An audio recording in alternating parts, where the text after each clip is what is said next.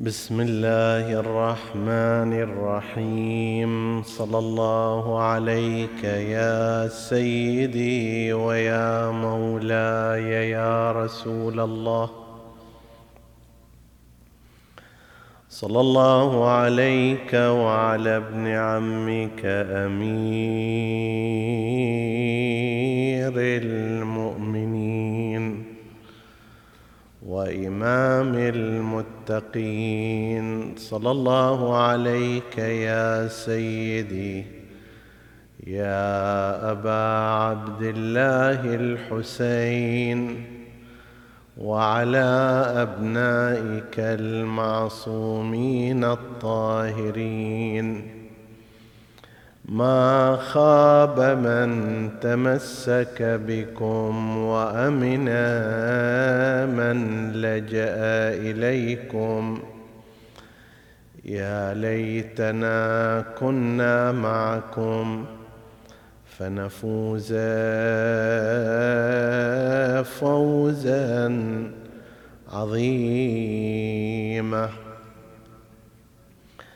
قال الله العظيم في كتابه الكريم بسم الله الرحمن الرحيم. إن هذا القرآن يهدي للتي هي أقوم. ويبشر المؤمنين الذين يعملون الصالحات أن لهم أجرا كبيرا. آمنا بالله. صدق الله العلي العظيم. عطروا مجالسكم بذكر محمد وآل محمد.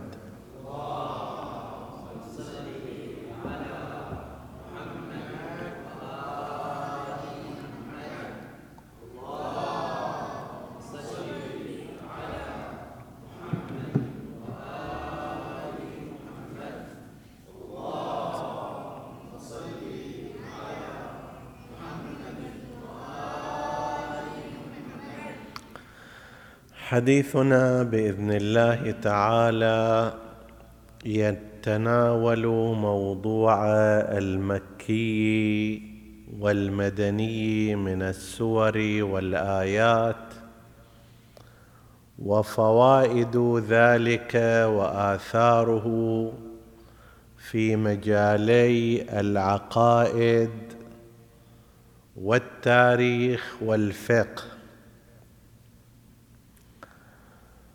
على مدى ثلاثة وعشرين عاما كان الكتاب المجيد وآياته تتنزل على رسول الله صلى الله عليه وآله بحسب اختلاف المواقع والأحوال. في مكة المكرمة. في مكة المكرمة اولا وفي المدينة المنورة فيما بعد.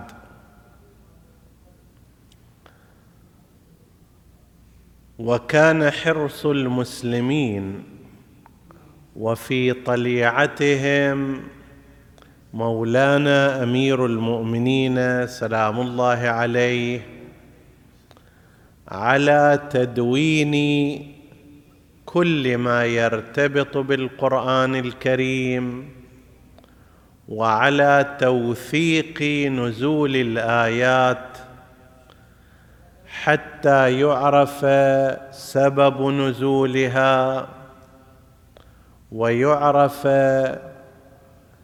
المكان الذي نزل نزلت فيه.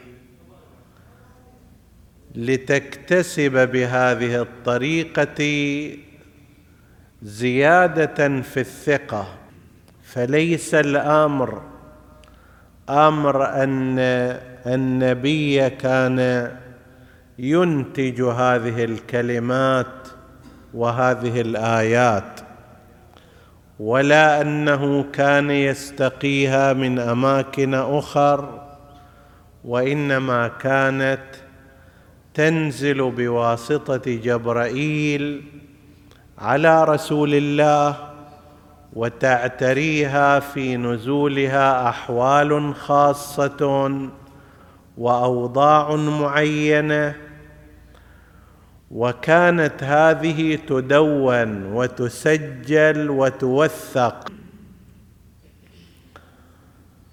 بل إن المعروف أن المصحف الذي كتبه أمير المؤمنين عليه السلام كان قد راعى فيه تاريخ نزول الآيات. ترتيب القرآن الكريم بحسب ما كتبه الإمام كان على أساس نزول الآيات وتسلسلها وترتيبها. ومن الطبيعي في هذه الأثناء أن يعرف ما هو المكي منها وما هو المدني.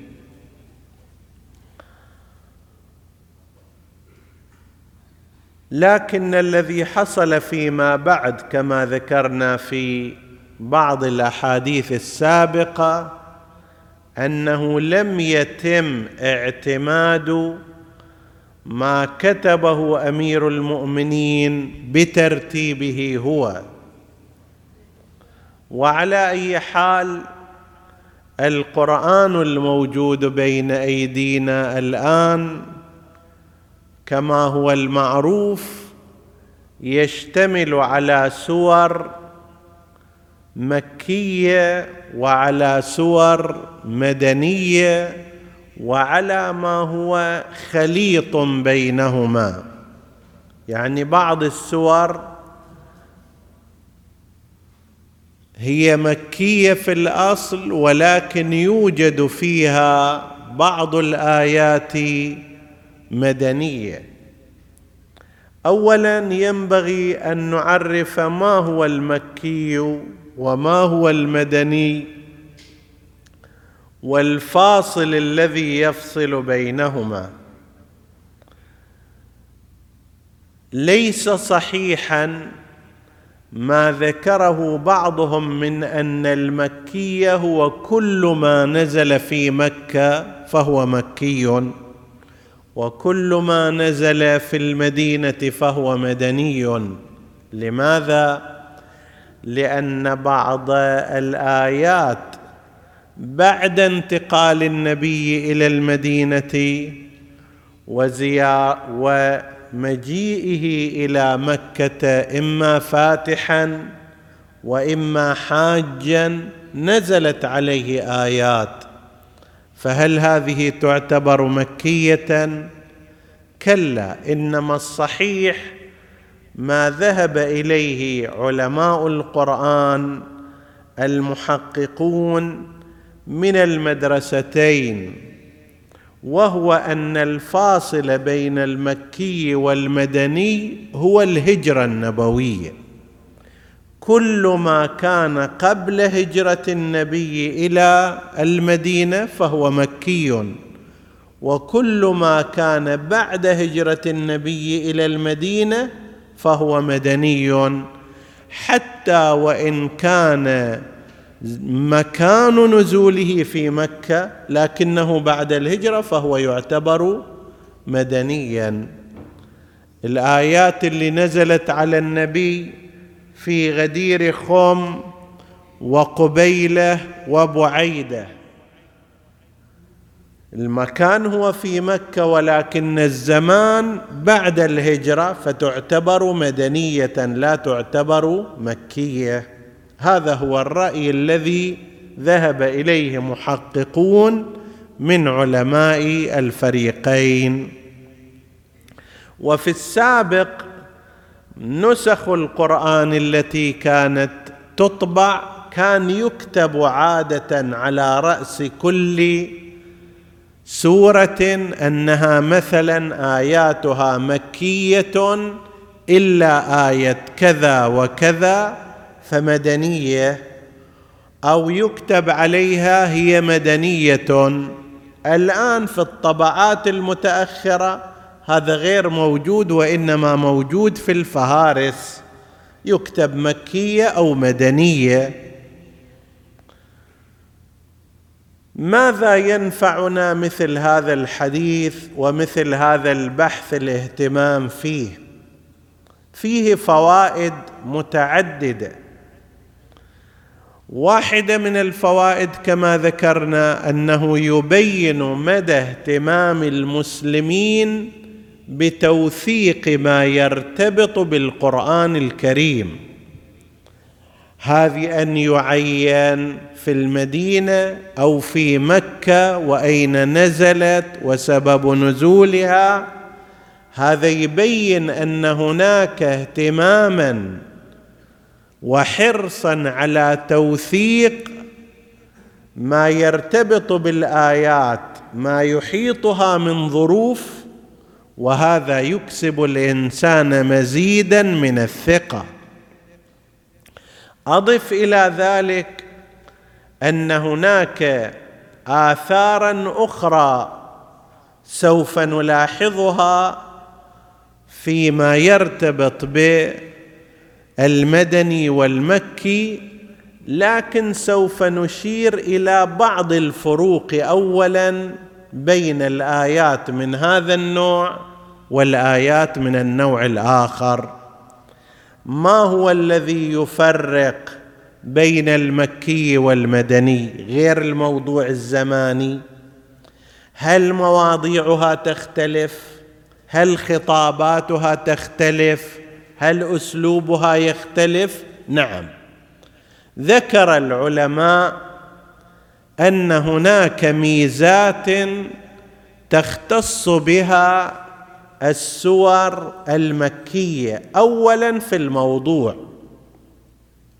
مواضيع السور المكية يفترض أنها قبل الهجرة فهي تخاطب مجتمع الكفار غالبا. هي تريد أن تقنع هذا الوسط القرشي العابد للأصنام أن تقنعه بحقانية الدعوة.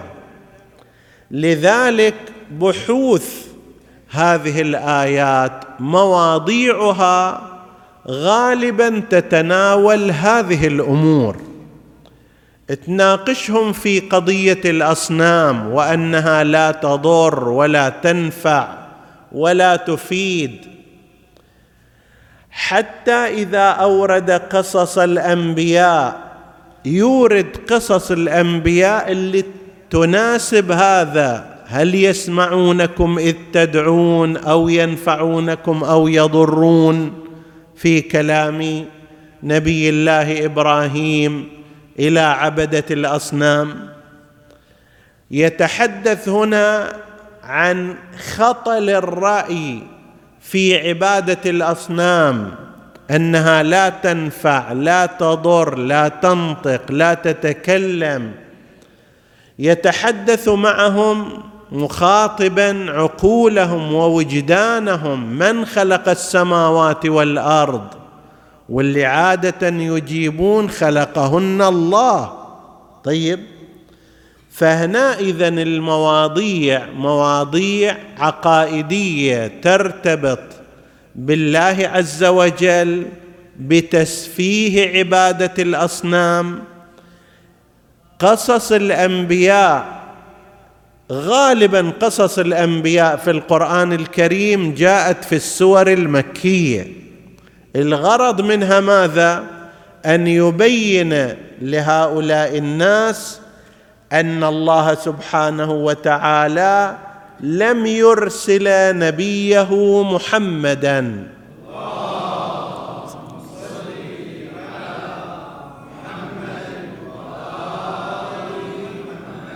بدعا من الرسل وإنما هو ضمن سلسلة قل ما كنت بدعا من الرسل وإنما هو ضمن سلسلة من الأنبياء والرسل السابقين فيقدم للمجتمع القرشي الكافر هذا المعنى أن هناك أنبياء وهناك رسل ولكل أمة رسول وهذه الأقوام هذه المجتمعات دعوا بلسان واحد إني لكم رسول أمين فاتقوا الله وأطيعون. طيب ولا تطيعوا أمر المسرفين.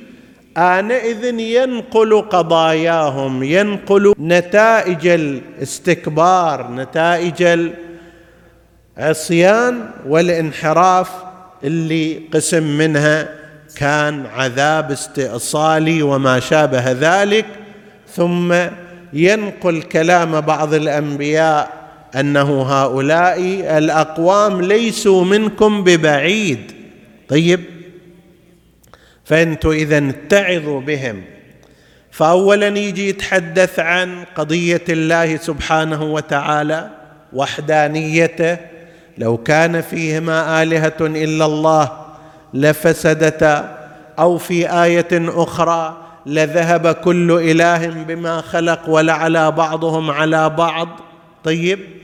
فهذا في الجانب العقائدي الإلهي وفي جانب آخر تسفيه عبادة الأصنام. هذا أيضا باعتباره يخاطب هالمجتمع القرشي في مكة ويورد لهم من القصص قصص الأنبياء والأقوام السابقة والمجتمعات الماضية وكيف أنهم عندما عصوا رسولهم وخالفوا أوامره ابتلاهم الله بعذاب بئيس.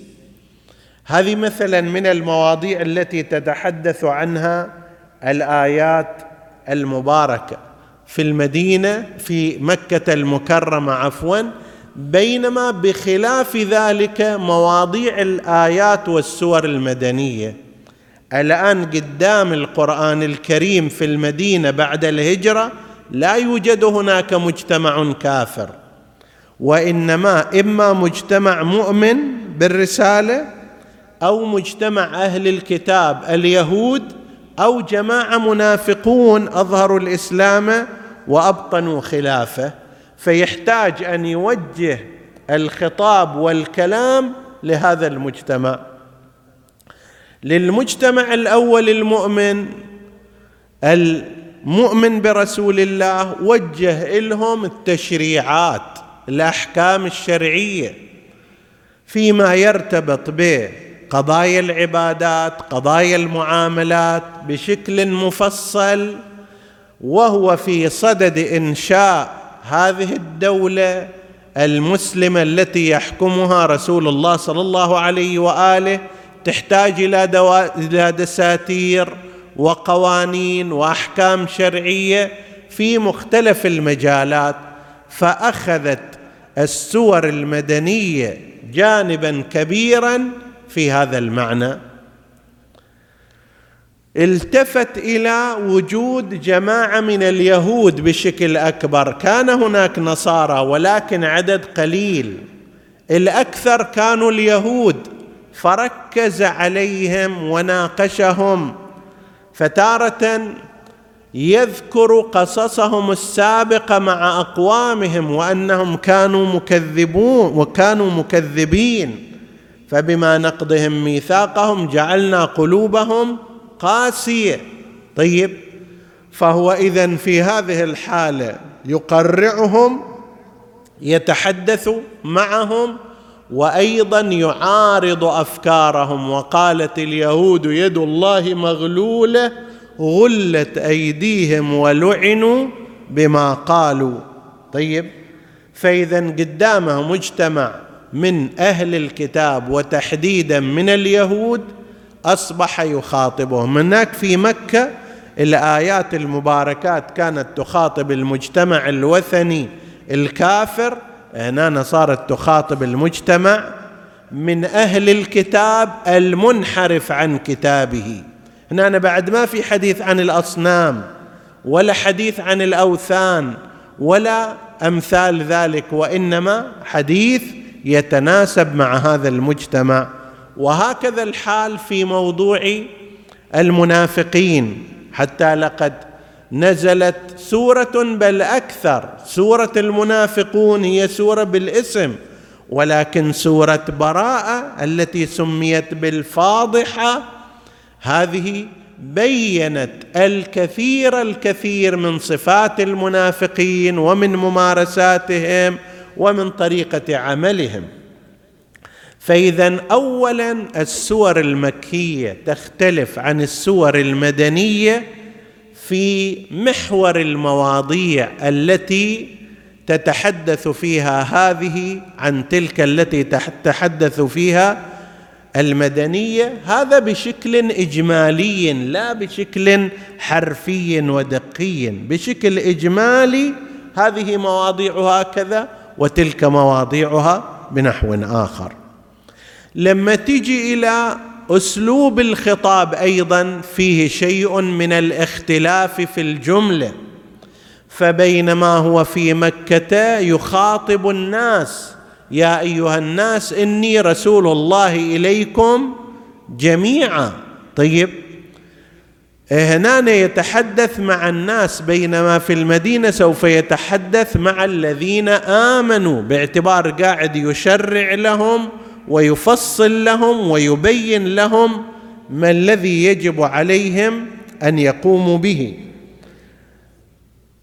بل حتى في أسلوب الكلمات الخطاب المكي اجمالا خطاب مختصر فيه الأدلة عموما ما في تفاصيل كثيرة آيات قصيرة مو آيات طويلة بينما في الخطاب المدني لا. عندك هنا شيء مفصل من الأحكام. فد إيه واحدة مثلا فيها 17 حكم. صفحة كاملة من سورة البقرة آية الدين المعروفة. صفحة كاملة فيها سبعه عشر حكما. طيب وغيرها من الآيات اللي تتعرض إلى الأحكام التفصيلية هذه بعد ما تحتاج لها إلى كلمات قصيرة. تحتاج لها إلى كلمات مفصلة قانونية وذلك لأنها قاعدة تؤسس التشريع الإسلامي بينما في مكة ليس الأمر هكذا. إنه فكر وقدر فقتل كيف قدر ثم قتل كيف قدر ثم نظر ثم عبس وبسر ثم أدبر واستكبر فقال إن هذا إلا سحر يؤثر سأصليه سقر إن هذا إلا قول البشر. طيب تلاحظ ثلاث أربع كلمات خمس كلمات هكذا هالشكل في القرآن الكريم. الآيات المكية كثير منها هو من هذا النوع. وهذا راجع إلى طبيعة الخطاب مع هذا الشخص. تارة واحد مؤمن يريد كلاما ويريد استزادة يريد فائدة أكثر. وتارة واحد لا شخص كافر لا يريد أن يستمع الكلام وإذا استمع الكلام لا يريد تفاصيله. فلاحظت آيات القرآن الكريم غالبا هذه الجهة.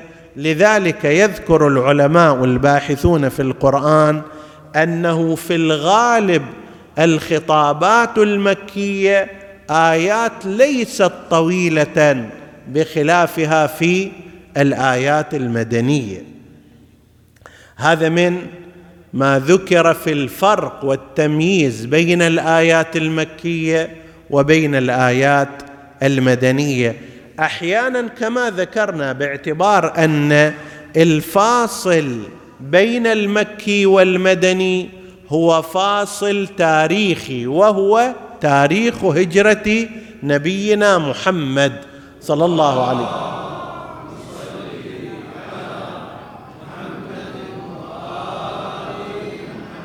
مو فاصل مكاني طيب بحيث مرحلة زمنية كانت هكذا لها ظروفها لها مجتمعها الخاص لها خطابها الخاص.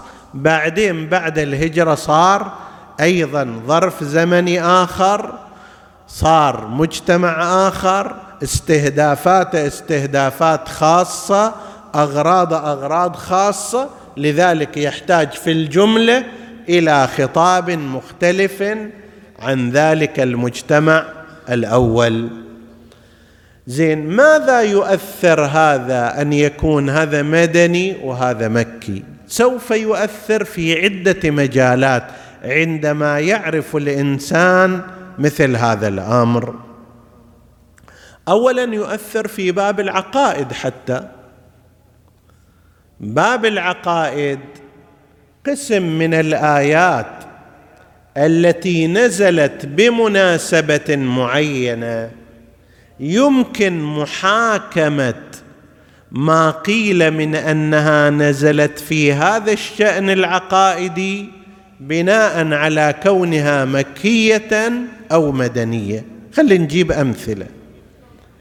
الآن تقريبا أكثر الكتب التابعه إلى مدرسة الخلفاء عندما يأتون ويتحدثون في هذه الآية المباركة إنك لا تهدي من أحببت ولكن الله يهدي من يشاء.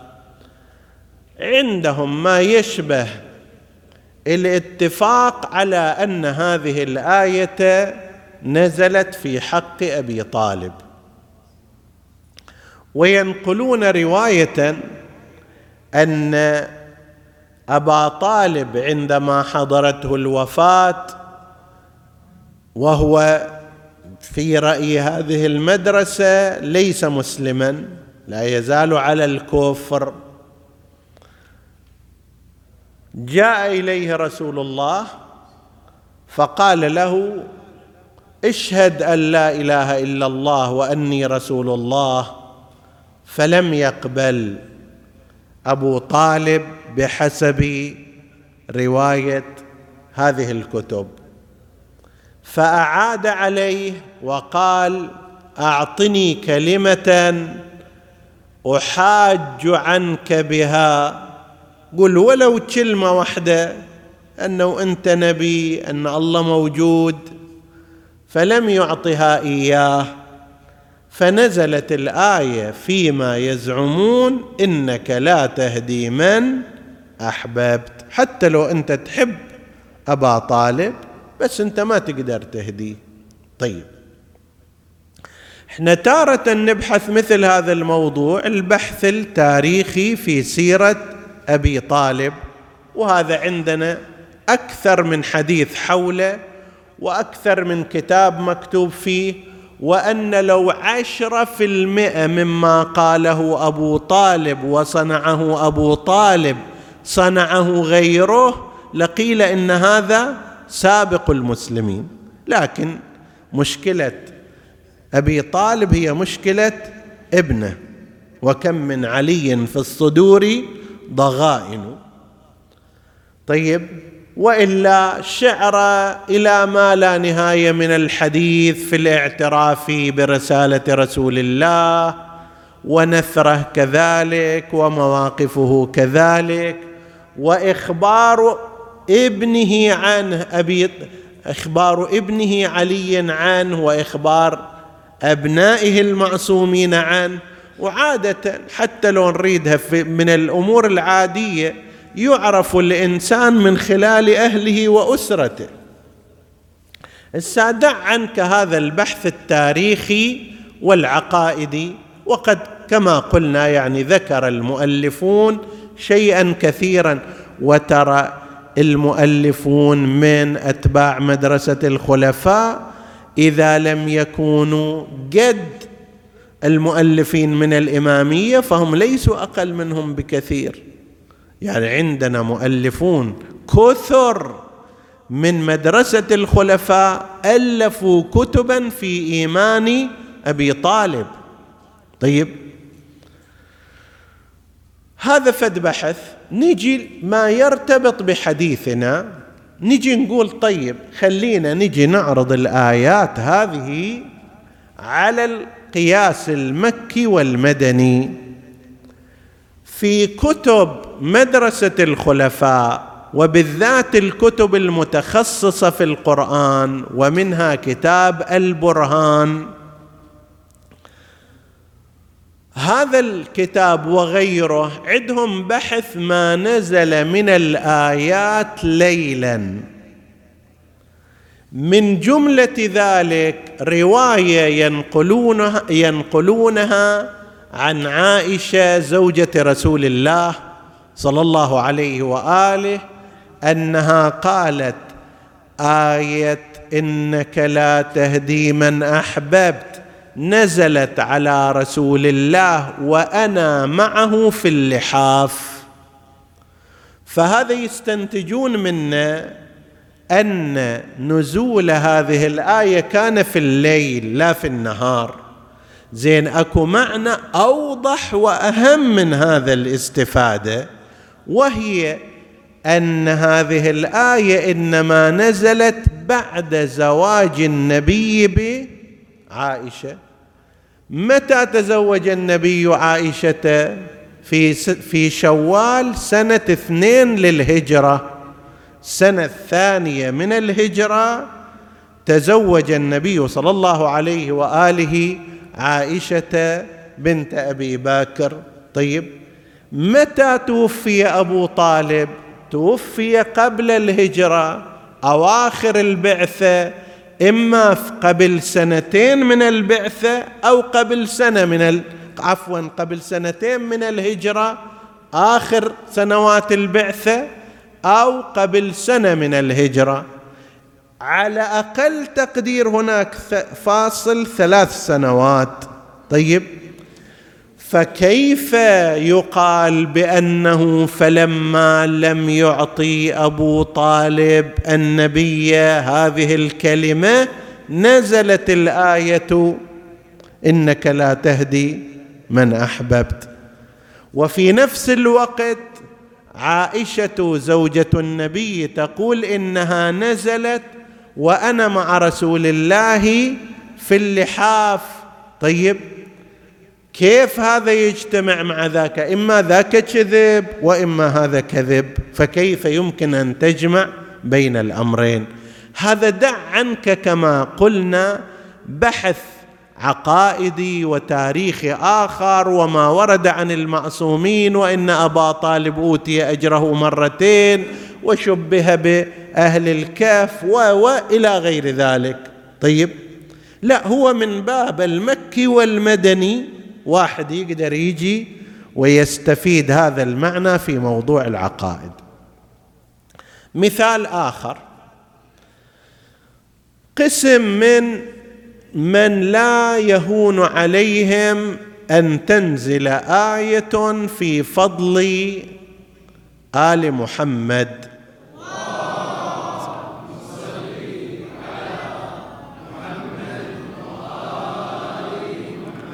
قالوا إنه آية قل لا أسألكم عليه أجرا إلا المودة في القربى لا يصح نزولها. في علي وفاطمة والحسنين. ليش؟ قالوا لأنها من سورة الشورى. سورة الشورى سورة مكية. في مكة قبل الهجرة ما كان علي متزوجا فاطمة وما كان الحسن قد خلق ولا الحسين قد خلق.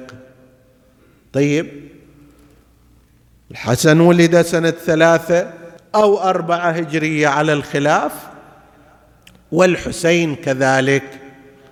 طيب فإذا كان كذلك ما كانت أسرة أصلا وما كان أهل كساء وما كان حسن وما كان حسين. زين. هذا إله جوابان. الجواب الأول جواب عقائدي. وهو أنه لا يمتنع أن الله سبحانه وتعالى يأمر بشيء سيتحقق فيما بعد. أن يجي يعين مواقيت للإحرام لأهل مصر والحال ذاك الوقت مصر لم يكن قد أسلم فيها شخص واحد ولا حد راح حتى يدعو أهل مصر.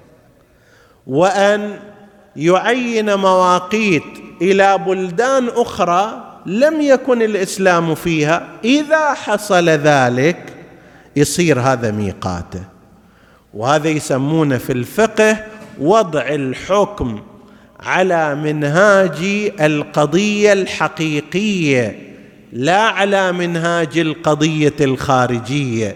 يعني مو لازم يكون شيء موجود برا حتى يوجب الحكم. يجي يقول لنفترض أنه يحرم عليك الخمر حتى لو خمر ماكو أصلا.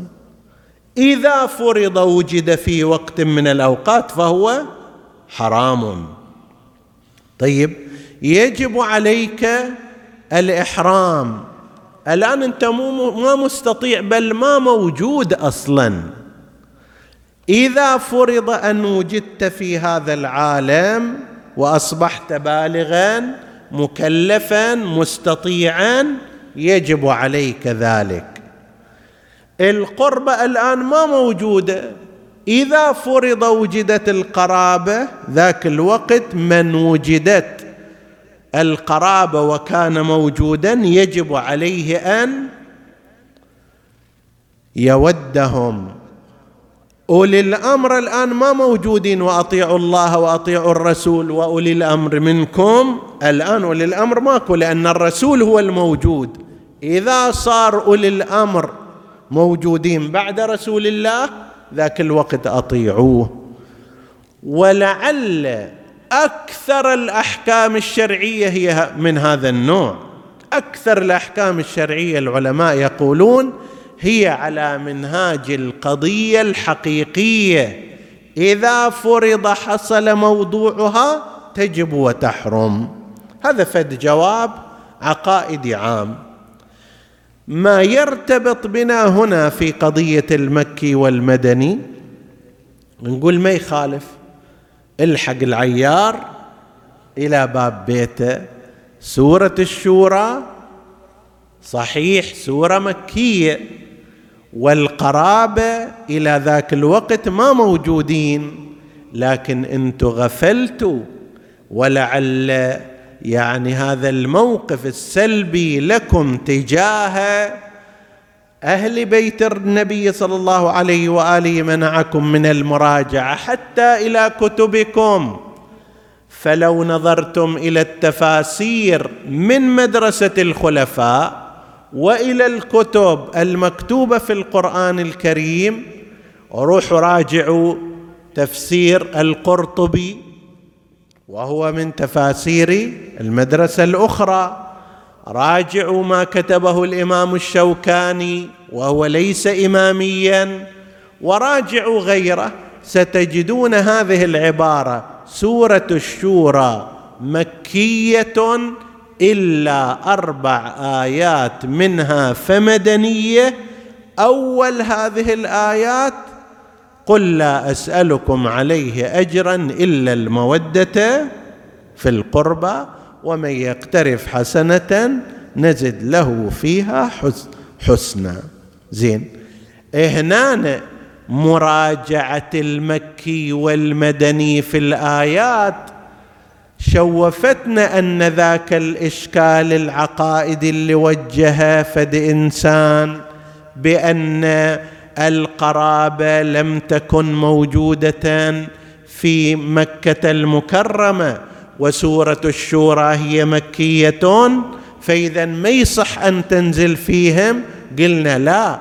نفس هؤلاء العلماء الذين عينوا هذه الآيات قالوا استثناء أربع آيات في سورة الشورى. صحيح كلها مكية بس أربع آيات فيها هي مدنية. فأنا وأمثال هذا كثير. الآن لا نريد أن نستغرق الوقت في الحديث عنه. فأولا فيما يرتبط بباب العقائد معرفة المكي والمدني مؤثرة. الأمر الآخر أن هذه توضح في الجانب التاريخي جزءا من سيرة رسول الله صلى الله عليه وآله. ما دام نص صلوات صار سويها كاملة.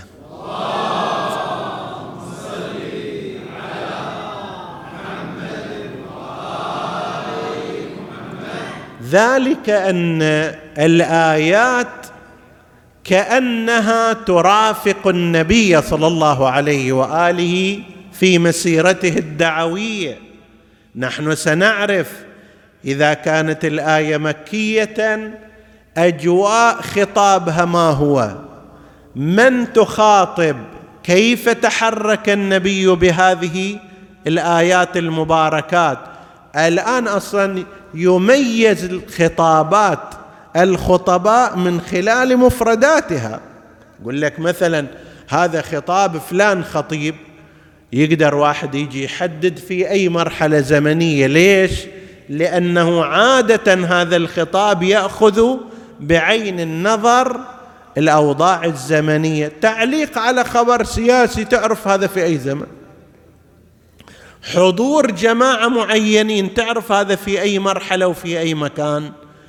فكذلك بالنسبة إلى سيرة رسول الله صلى الله عليه وآله وكيف تعامل مع أعدائه وغيرهم أيضا هذا ينفع فيه تعيين المكي والمدني.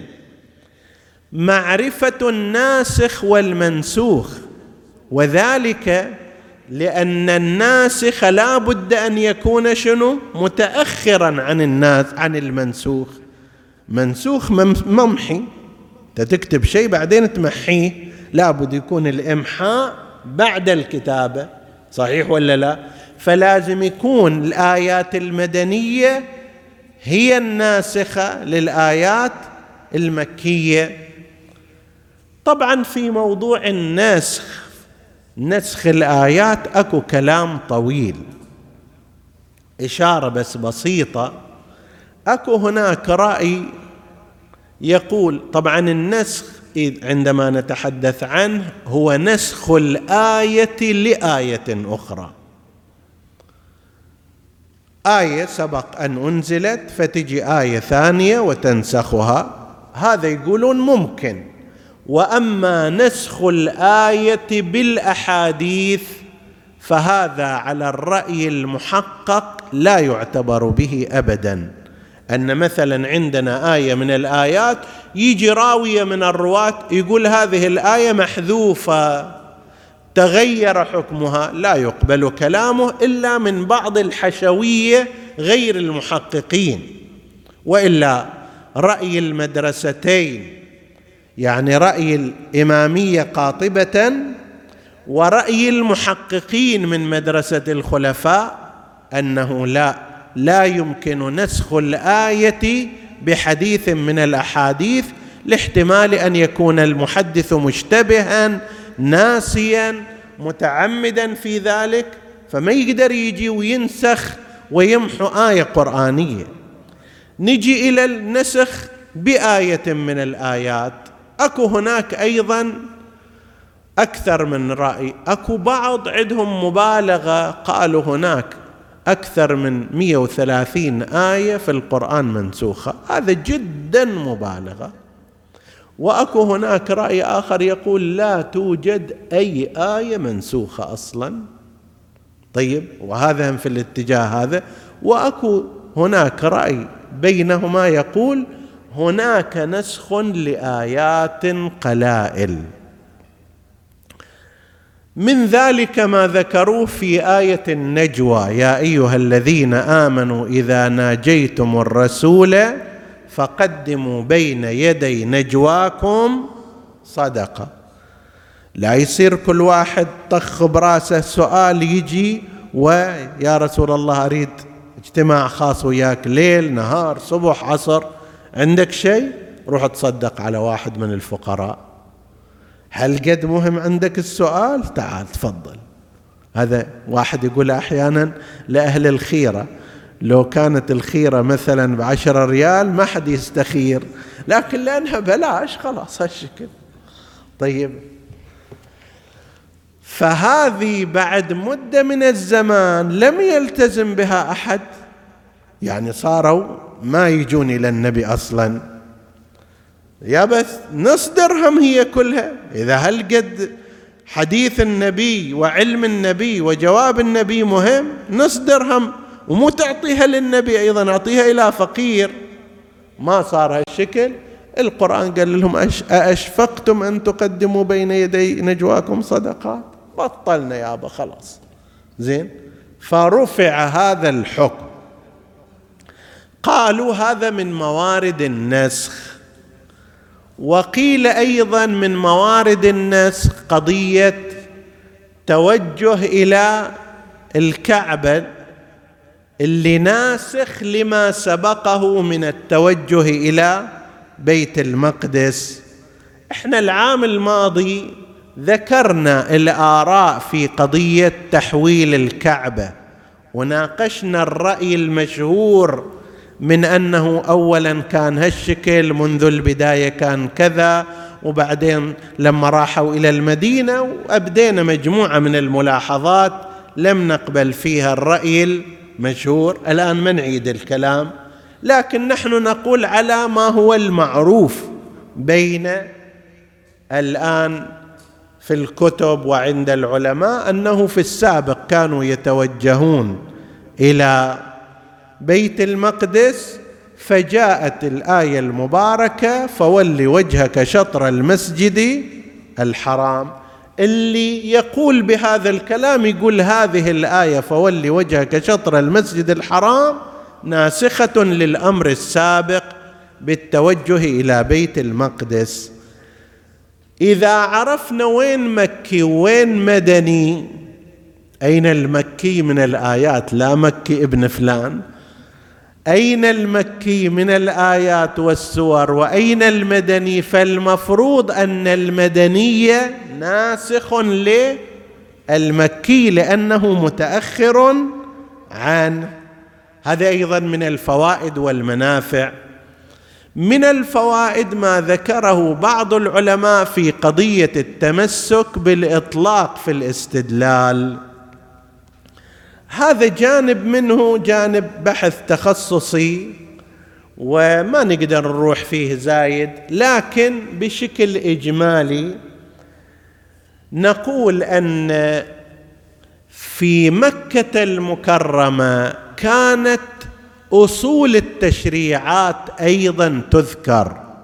قل تعالوا اتل ما حرم عليكم ربكم عليكم ألا تشركوا به شيئا وبالوالدين إحسانا. إلى آخر الآية المباركة. هذا يقولون هذا فيها تشريعات ولكن هذا في مقام أصل التشريع. ولذلك لا يمكن التمسك بإطلاقه يعني وبالوالدين إحسانا حتى إذا كانوا ظالمين حتى إذا كانوا كافرين. حتى إذا كانوا معتدين يقول لك لا هنا فيها الآية المباركة وهي مكية. لا نستطيع التمسك بإطلاقها إلى هذا المقدار نظرا لأنها مكية والآية المكية في صدد أصل التشريع لا في بيان التشريع بتفاصيله وجهاته المختلفة. أما إذا صارت لا آية مدنية لا راح يقول لك في المدينة كان هناك دور التقنين دور التشريع دور إعطاء الأحكام دور بيان الوظيفة العملية. فإذا هناك يمكن التمسك فيها بالإطلاق بينما في مكة لا يمكن. وهذا قلت بحث يحتاج إلى إلى تفصيل أكثر من هذا.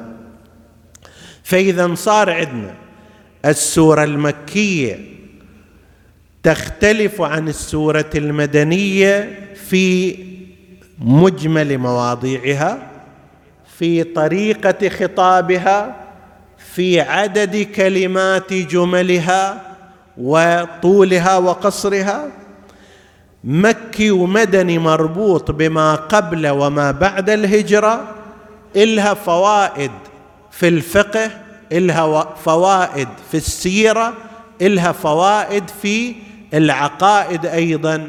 بينا كيف أن قضية القربى وقضية أبي طالب يمكن الاستفادة فيها من كون الآية مكية أو مدنية ومحاكمة تكذيب أو تصديق الرواية التي تأتي لتثبت أو لتنفي. وفيما يرتبط بأولي القربى بالإضافة إلى هذا الجانب ما ورد من تفسير أئمة الهدى عليهم السلام وتطبيقهم هذه الآية على ذرية رسول الله صلى الله عليه وآله من ابنته فاطمة الزهراء سلام الله عليها لقد رأينا كيف أنه في الشام إمامنا الإمام زين العابدين عليه السلام قد طبق هذه الآية المباركة على هذا الركب المسبي إلى بلاد الشام. ينقل المؤرخون أنه لما وصل الركب الحسيني وسبايا أهل البيت إلى بلاد الشام مر عليهم رجل شيخ كبير السن مضلل طول هالعمر غافل عن الهداة. تصور أن هذا الجمع جمع من غير المسلمين فالتفت إليهم وقال الحمد لله الذي قتلكم وأمكن أمير المؤمنين يقصد يزيد منكم. التفت إليه الإمام زين العابدين شاف رجل مغل مغفل عن الحقائق جاهل فقال له يا شيخ أقرأت القرآن؟ قال وما أنت والقرآن؟ شنو هي القرآن؟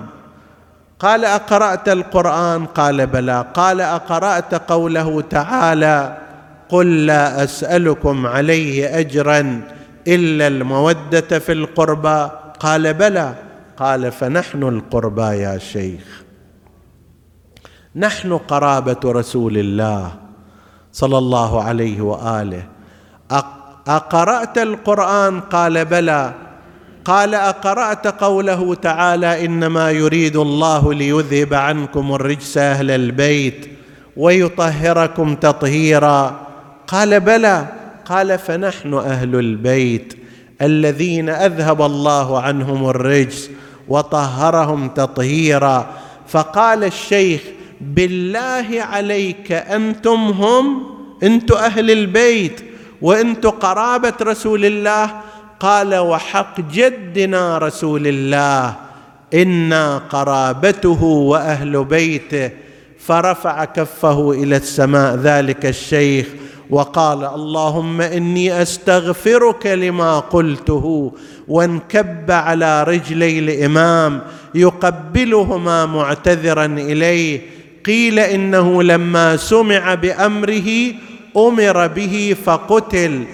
هذا واحد من النماذج الذي تأثر بما كان من تشمت وشماتة ومظاهر غير صحيحة استقبل بها أهل البيت في بلاد الشام. جزء من التجهيل والتضليل هو هذا. ينقل بعض المؤرخين ما ذكر عن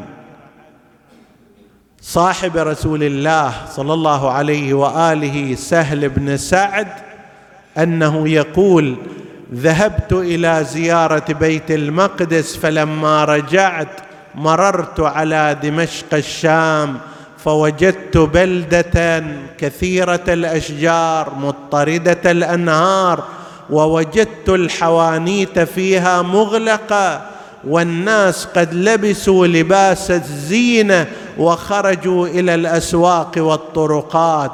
قلت سبحان الله ألأهل هذا المصر عيد لا نعرفه. إحنا الآن في شهر صفر فطر راح والأضحى راح. هل هناك عيد آخر وهذه المظاهر مظاهر الزينة؟ لذلك العيد قلت لشخص كان إلى جانبي قلت له ألكم في هذا المصر عيد لا نعرفه؟ قال أراك غريبا؟ قلت بلى أنا من مدينة رسول الله أنا سهل بن سعد الساعدي. قال يا سهل ما أعجبك أن السماء لم تسقط على الأرض وأن الجبال لم تتدكدك على السهل؟ قلت ما الخبر؟ قال الآن يدخلون برؤوس آل محمد وسبايا رسول الله من باب أبي الساعات. يقول سهل ذهبت إلى ذلك المكان ما هي إلا هنيئة وإذا بتلك الرؤوس كأنها الأقمار على أطراف الاسنه ونظرت إلى امرأة عليها آثار المهابة والجلاله ولكنها مهتوكة الستر. جئت إليها قلت لها أنا سهل بن سعد. هل لك من حاجة؟ قالت لي إن كان عندك شيء من المال فأعطه لحامل الرؤوس حتى يبعدها عن وسط المحامل. فلقد خزينا من كثرة النظر إلينا. سلم عليها وقال يلي على المطية. والله حنينك هيج احزاني عليك يخسان أهل هالبلد منتي خارجي. وجنك يمس بيا من شيوخ المسلمين قالت أنا جد النبي صفوة الجبار. وأبوي حيدر قاسم الجنة معا. ومكسورة الأضلاع شمامة المختار. أمي وأنا يا وأخوتي الحسن وحسين. قالها الحسب والنسب هاللي تذكرينه. معروف ونصح الخبر جدك نبي. لكن يا زينب وين خدر اليوسفونه تركبين حسرة فوق ناقة وأخوتك وين؟ قالت لا لا تسأل عاين روس الأرماح. ذاك الخدر يا سهيل عني قوضوا. وعمود خيمتنا حسين الزلزل وطأ. بديار غربة يا سهل ضيعني. هذه زينب ومن قبل كانت بفن بفنا دارها تحط الرحال نسألك اللهم وندعوك باسمك العظيم الأعظم الأعز الأجل الأكرم يا الله. اغفر لنا ذنوبنا كفر عنا سيئاتنا آمنا في أوطاننا. لا تسلط علينا من لا يخافك ولا يرحمنا. ولا تفرق بيننا وبين محمد وآله طرفة عين. فض اللهم إخواني الحاضرين فردا فردا واقض حوائجهم. اشف اللهم مرضاهم. من أوصانا بالدعاء في حاجة اللهم اقضها يا قاضي الحاجات. وتقبل اللهم عمل المؤسسين بأحسن القبول إلى أرواح موتاهم وموتى السامعين. نهدي ثواب الفاتحة تسبقها الصلوات.